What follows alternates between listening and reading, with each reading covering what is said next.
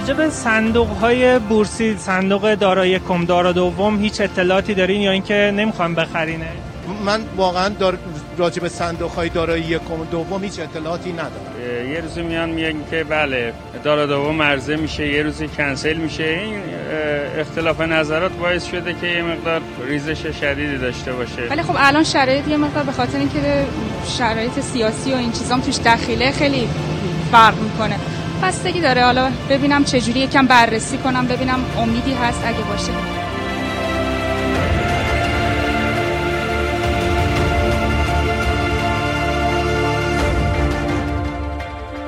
سلام من مهران ممقانی هستم و این دوازدهمین اپیزود از پادکست چرتکست که در آهن آنلاین تولید میشه.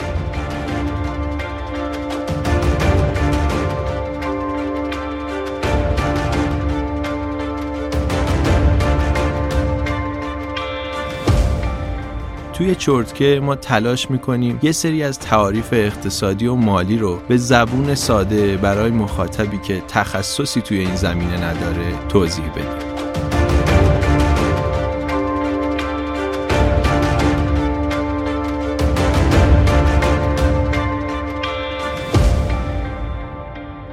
خب بریم سراغ صندوق سرمایه گذاری شاخصی. اینکه اساسا به چه دلیلی ما توی این اپیزود دست گذاشتیم روی این موضوع مسئله و در واقع دغدغه اصلی شخص خود من. این بود که ما چیکار کنیم که بیشتر از میانگین بازار بازدهی داشته باشیم. یعنی تحلیلای ما تلاش ما واسه اینکه بتونیم بهتر بازار رو بفهمیم در واقع متغیرهای مؤثر روی روند بازار رو بفهمیم و سود بیشتری کسب بکنیم منو به اینجا کشون. مسئله این بود که شما یه وقتی میشستی می‌دیدی که اگر رندوم سهم میخریدی برگردید به اپیزودهای قبلیمون به همون اپیزودی که در واقع به آزمایش برتون مالکیل اشاره کردیم. به اونی که میمونا رو می آورد و میمونا سهما رو انتخاب می‌کردن و میمونا از خیلی از متخصصای حوزه مالی عمل کرده بهتری داشتن. برگردید به همون اپیزود. اگر اون اپیزودمون رو گوش نکردید بهتره که اون اپیزود رو گوش کنید. ولی خب ادامه اگه بخوام توضیح بدم دغدغه شخصی من شد این مسئله. اینکه توی سرمایه گذاری شخصی خودم آیا می‌تونم بازدهی میانگین بازار رو یعنی اینکه من به طور مساوی هر سهم توی یک مبلغ مساوی بخرم و کنار بذارم. این بازدهی رو می‌تونم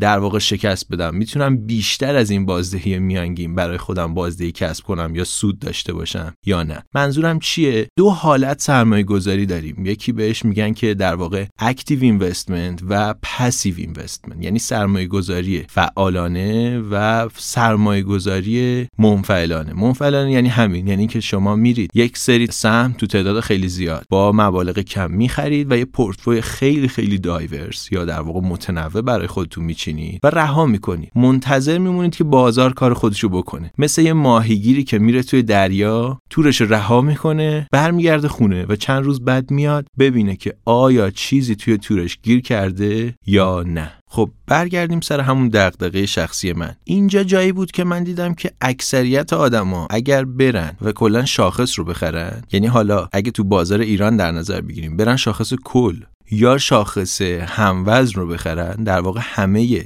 سهامی که توی بازار هست رو بخرن. حالا اینکه چطور بخرن بستگی داره که چه شاخصی رو مد نظر داشته باشن. شاخص کل وزن هر سهمی درش جداگانه محاسبه شده. یعنی مثلا وقتی که یک سهمی به تنهایی 5 درصد از ارزش کل بازار سرمایه ماست تاثیر کم و زیاد شدن قیمت اون روی شاخص کل خیلی زیاده. ولی شاخص هموزن اینطوریه که ما وزن و ارزش هر شرکت و هر سهام رو به نسبت کل بازار در نظر نمی‌گیریم. یعنی فکر می‌کنیم که مثلا همه سهم ها نسبت در واقع ارزش برابری دارن. یعنی مثلا اگر 600 تا سهم توی بازار داریم نسبت ارزش اینا یک 600 اومه می‌دونید منظورم چیه؟ یعنی مثلا اگر بخوایم مثال بزنیم مثلا 60 یا فارس یا فامیلی توی بازار ایران توی بازار مالی ایران خیلی ارزش زیادی دارن. در نتیجه اگر شما بازار رصد کنید بعضی روزا اینا تاثیر خیلی زیادی روی شاخص کل ما دارن.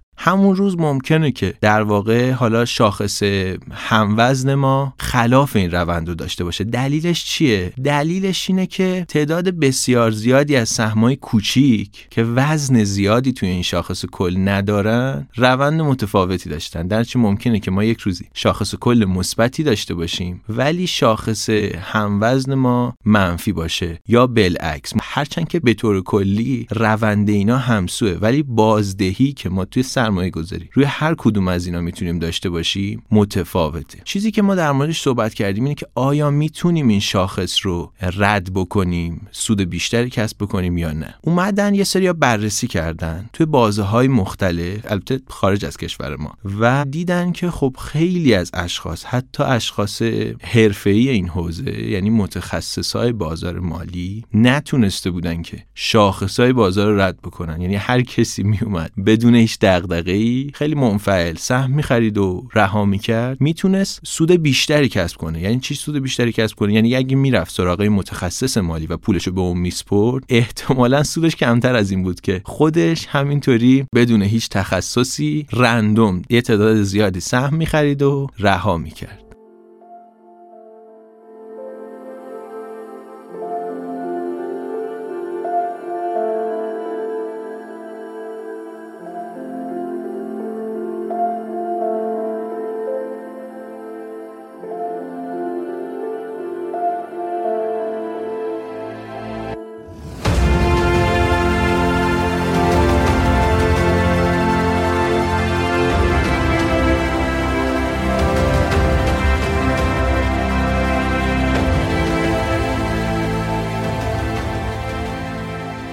حالا چیزی که هست ممکنه شما ندونید. اساسا شاخصی که من دارم در موردش صحبت می‌کنم چیه؟ شاخص یک عددیه که بر اساس قیمت و در واقع اگر شاخص کل باشه و وزن همونطور که اشاره کردم تک تک سهام موجود در بازار محاسبه میشه. یعنی تصور کنید روز اولیه که ما بورس رو تو ایران افتتاح کردیم. ما در نظر می‌گیریم که 100 تا شرکت یا 100 تا در واقع نماد بورسی توی این بورس وجود داره. این 100 تا رو به هر کدومشون یک واحد تخصیص بدیم. یعنی میگیم وزن اینها توی این شاخص ما یک واحده. و حالا قیمت هر کدومشون یک واحده. ما به یه شاخص صد واحدی می‌رسیم. اگر سال بعد مثلا ده تا از این در واقع شرکت های ما قیمتشون دو برابر شده باشه شاخص ما میشه 110 چرا؟ چون اون 10 تا در واقع شدن 20 تا. 90 تا شرکت دیگه هم داشتیم. اینا رو جمع کنیم می‌رسیم به 110 و آخر سال ما میگیم که شاخص کل ما 10 درصد افزایش داد.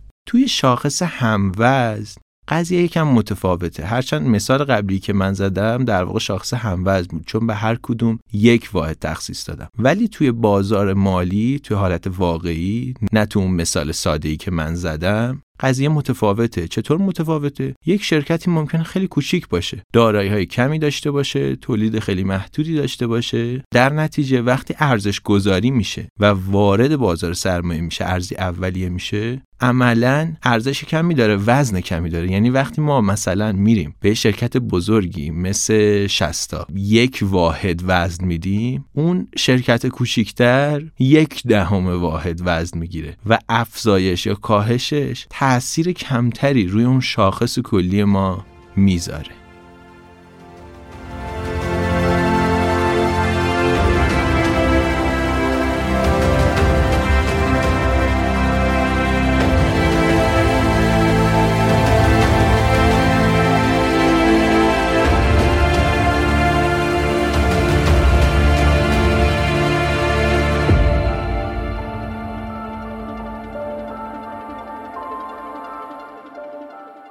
حالا اگه برگردیم سر همون در واقع دغدغه اساسی خودمون اینکه ما بیشتر از شاخص بتونیم سود کنیم میانگین بازدهی بازار رو رد کنیم چیزی که من در موردش می‌خوام صحبت کنم اینه که آیا می‌تونیم بازدهی بهتری از شاخص یا میانگین بازدهی بازار داشته باشیم یا نه؟ توی ایران حداقل من هیچ مطلب یا مقاله قابل استنادی در مورد اینکه فعالای بازار چقدر تونستن توی یک یا دو سال گذشته بازدهی کسب کنن پیدا نکردم. یعنی نمی‌دونم که چند درصد از در واقع فعالای بازار تونستن بیشتر از میانگین بازدهی بازار بازدهی کسب کنن. این برای ما روشن نیست خیلی دقیق. ولی خب اگر بخوایم برگردیم به همون صندوق های سرمایه گذاری فعال یعنی صندوق های در واقع سهامی صندوق که مدیر دارن و اینا دائما دست به خرید و فروش سهام می‌زنن توی بازهای کوتاه مدت. منفعل نیستن مثل صندوق های سرمایه گذاری شاخصی. این بود که اینا اکثریتشون نتونستن. بازدهی فراتر از شاخص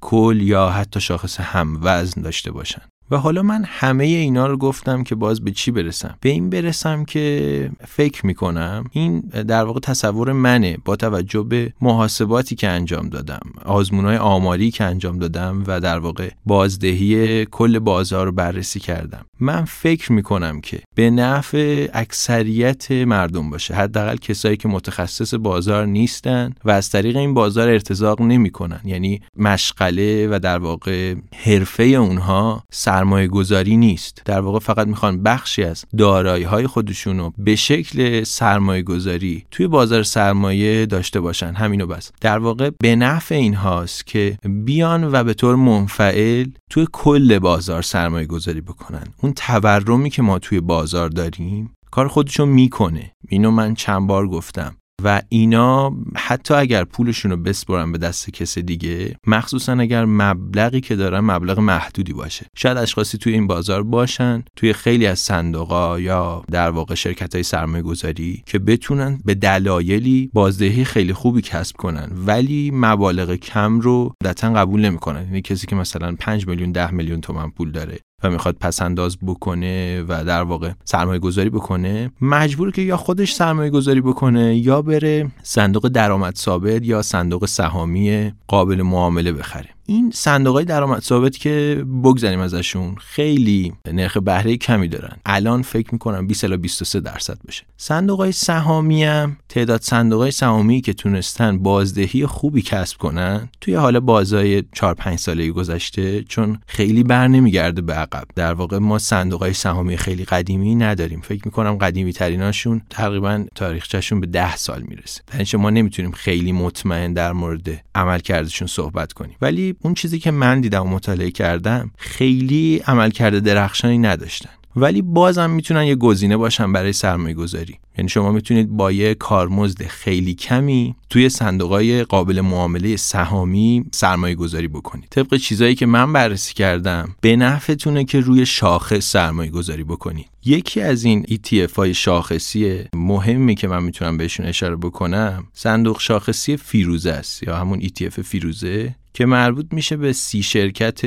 بزرگ توی بورس ما. بعدیش صندوق سرمایه گذاری شاخصی کارآفرینه و یکی هم صندوق سرمایه گذاری شاخصی کاردان. این سه تا خیلی مهمن و در واقع تنها گزینه های ما هستن توی سرمایه گذاری توی این حوزه. یه کار دیگه که شما می‌تونید بکنید ولی هزینه زیادی داره. دردسرای زیادی داره اینه که خودتون برید توی بازار و بر اساس اینکه ترجیح می‌دید روی شاخص کل سرمایه گذاری کنید. یا شاخص هموزن یا روی صنعت خاص سرمایه گذاری بکنید یه صندوق برای خودتون بچینید. یعنی اینکه بگید من به تعداد مساوی یعنی بر اساس ارزش. با ارزش های مساوی همه سهام موجود توی بازار رو می‌خرم. یا بر اساس وزن هر صنعت یا هر سهم اون سهم رو می‌خرم و سعی می‌کنم حالا این 600 700 تا سهام موجود توی بازار رو توی یک بازه زمانی کوتاه مدت جمع کنم توی پورتفوی خودم و در واقع بیخیالش بشم. دیگه بهش دست نزنم. احتمالا برای اکثریت کسایی که دارم پادکست منو گوش میدن این گزینه توی بازه 5 الا 10 ساله بازده خوبی داشته باشه. ما نمی‌دونیم که حالا 10 سال بعد واقعا این اتفاق میفته یا نه ولی اگر به گذشته بخوایم نگاه کنیم این اتفاق افتاده. هرچند که ممکنه چیزی که توی گذشته اتفاق افتاده لزوما در آینده تکرار نشه. خب خیلی وقتا این اتفاق افتاده یعنی رفتاری که بازار داشته رفتاری که اقتصاد تورمی ما داشته یکسان بوده. تو سیکلای 5 تا 10 ساله رفتار مشابهی داشته. در نتیجه اگر آدم خیلی ریسک گریزی نیستید و خیلی هم از بازارهای مالی سر در نمیارید این می‌تونه گزینه خوبی باشه که حالا یا یکی از اون سه صندوقی که اشاره کردم رو بخرید یا که به همین روشی که گفتم توی کل بازار سرمایه گذاری بکنید.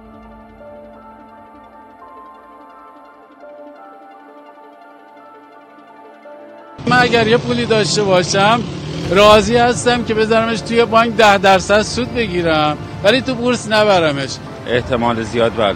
حالا یه سری اتفاقاتی که داره میفته از هنگی هسته بگیر تا یهو خالی کردن حقوقی ها تا یهو اومدن و تو کف جمع کردن حقوقی ها ما یه احساس بیاعتمادی بهمون دست داده.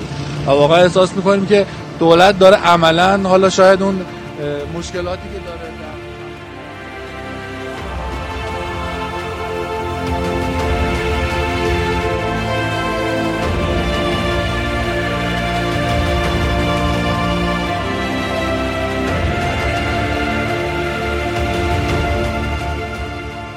همه اینا رو گفتم که بهتون بگم خارج از هر تحلیل تکنیکال یا فاندامنتال یا هم بنیادی یه ریزکاریایی رو شما باید تو سرمایه گذاریتون در نظر بگیرید. همین که اصلا ببینید کلیت بازار چطوری حرکت کرده. مثلا یه مثالی که حالا بعدتر بهتون می‌زنم در مورد همین شرکت های کوچیک و شرکت های بزرگ اینه که اونا خب طبعا بازدهی بیشتری دارن شرکت های کوچیک.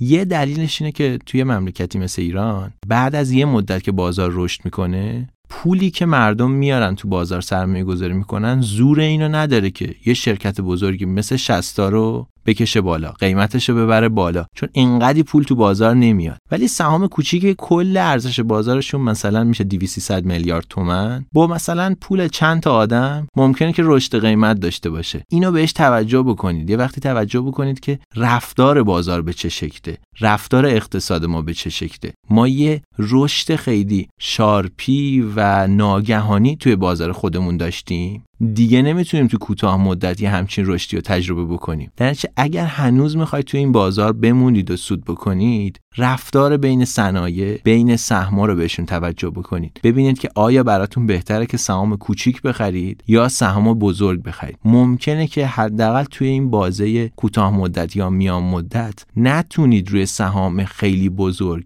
بازدهی خیلی خوبی داشته باشید ممکنه که بازدهی خیلی خوبی بتونید داشته باشید. ما نمی‌تونیم مطمئن صحبت کنیم. ولی من فکر می‌کنم دارم بلند بلند فکر می‌کنم که پولی که الان توی بازار هست فقط می‌تونه سهام کوچیک یا متوسط رو رشد بده نه سهام خیلی بزرگو حالا مزیتی که در واقع این روش منفعلانه می‌تونه برای ما داشته باشه اینه که ما مجبور نیستیم توی دفعات خیلی زیاد یه کارمزد به کارگزار خودمون بدیم. کارمزدی که فکر می‌کنم الان یک ممیز دو دهم درصده دائما ما توی هر معاملی باید پرداخت بکنیم. اگر ما بیایم یا یه صندوق بخریم برای خودمون یا بیایم یه سری سهام انتخاب کنیم یک بار بخریم و رها کنیم تا چند سال آینده مجبور نیستیم این کارمزد رو به دفعات پرداخت بکنیم. در این حال صندوق های سرمایه گذاری شاخصی خیلی در واقع متخصص های خاصی ندارن. یعنی تعداد کارمندایی که مشغولن و دارن سبدگردانی شما رو انجام میدن خیلی زیاد نیستن. هزینه های این شرکت ها کمه و در چه هزینه که برای ابطال یا صدور این صندوق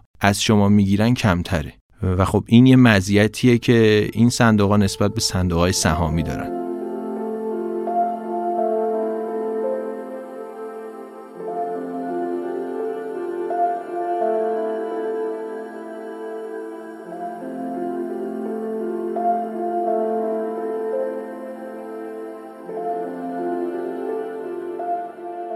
یه گزینه دیگه هم که می‌تونم بهش اشاره بکنم اینه که اصلا توی ایران کلا ETF ها کارمزد کمتری دارن نسبت به خرید سهام. یعنی این مسئله که حداقل تا امروزی که من با شما دارم صحبت می‌کنم برقراره و خب شما می‌تونید این هزینه خودتون رو توی سرمایه گذاری ها کاهش بدین. یه نکته دیگه هم که می‌خواستم بهش اشاره بکنم اون صندوق های کالایی خیلی خوبی هم داریم. یعنی صندوق های کالایی با پشتوانه طلا داریم چند تا هم داریم. فکر می‌کنم چهار تا داشته باشیم که حالا خودتون می‌تونید گوگل کنید و ببینید که کدوم صندوق برای شما مناسب تره. و با توجه به کارمزد خیلی کمی که همین صندوق هم دارن اگر قصد سرمایه گذاری تو حوزه طلا داشته باشید می‌تونید خیلی راحت اینا رو تو بورس بخرید با یه کارمزد کمی کنار بذارید و همون بازدهی که اگر پاشید برید سکه بخرید بذارید تو خونه حالا دزد بیاد ببره یا نیاد ببره کسب بکنید. خب چیزی که می‌خوام بگم اینه که جای خالی بعضی از این صندوقا که می‌تونست توی بازار ما باشه ولی نیست خیلی خالیه.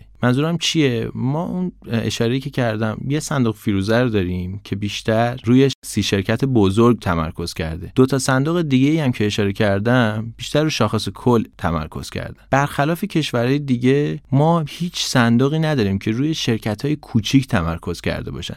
تو بلند مدت ما روی شرکت های کوچیک چیزی که تجربه بهمون ثابت کرده می‌تونیم بازدهی خیلی بهتری داشته باشیم. چون شرکت های کوچیک جا و در واقع پتانسیل رشد بیشتری دارن. یه شرکتی که خیلی بزرگ شده چند تا زیر مجموعه داره طبعا هزینه های بیشتری داره. توی اون در واقع مقیاس اقتصادی خودش خیلی جای رشد نداره. مثل یه آدمی میمونه که دیگه رسیده به چل سالگی. دیگه نه از نظر ذهنی نه فیزیکی نمی‌تونه رشد کنه. ولی یه بچه پنج ساله چقدر جای رشد داره؟ یعنی شما مثل این میمونه که روی مثلا چند صد تا بچه پنج ساله سرمایه گذاری کنید سعی کنید آموزششون بدید. طبعا حتی اگه چند تا از اینا موفق بشن شما می‌تونید نتیجه بهتری داشته باشید. سرمایه گذاری کردن روی سهم کوچیک اینطوریه. ما متاسفانه صندوقی نداریم که این کارو برای شما انجام بده. اگر بخواید این کارو انجام بدید باید خودتون بر اساس تصمیمات خودتون و بر اساس استراتژی شخصی خودتون برید و روی تعداد زیادی از سهام کوچیک سرمایه گذاری بکنید. این استراتژیه که توی گذشته کار کرده لزوما توی آینده کار نمی‌کنه. ولی چیزی که ما دیدیم خیلی وقتا چیزی که تو گذشته اتفاق افتاده در آینده تکرار میشه.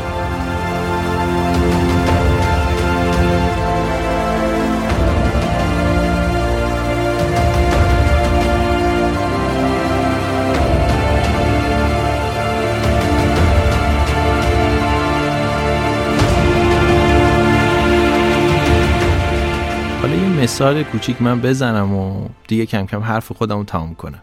یه مثال اینه که توی یه ماه گذشته ما اگه 40 تا سهم کوچیک بازار رو میخریدیم یعنی 40 تا سهمی که کوچیکترین سهمای بازارن میخریدیم تا الان 21 درصد سود کرده بودیم. نزدیک سود بانکی سالیانه یا حتی بیشتر از اون. ولی اگر می‌رفتیم 40 تا سهم بزرگ بازار رو میخریدیم توی یه ماه گذشته تا الان 17 درصد ضرر کرده بودیم. این مزیتی بود که اگر ما یه صندوق در واقع شاخص محور کوچیک داشتیم داشتیم یعنی مبتنی بر سهام کوچیک داشتیم می‌تونست برای ما داشته باشه. ولی خب در حال حاضر نداریم این کار باید دستی خودمون انجام بدیم. توصیه من اینه که حتما توی سرمایه گذاری خودتون استراتژی خودتون رو در نظر بگیرید. ممکنه چیزایی که من گفتم توی بازار یه ماه دو ماه یک ساله خیلی به نفعتون نباشه که گوش بدید. ولی اگر یه آدم باحوصله هستید اگه جوونید می‌خواید سرمایه گذاری کنید برای بازنشستگی خودتون برای وقتی که دیگه نمی‌تونید مثل امروز کار بکنید این توصیه های من ممکنه به دردتون بخوره و توی دوران پیری یه آسایش نسبی خوبی داشته باشید خیلی متشکرم از توجهتون. خدا نگهدار.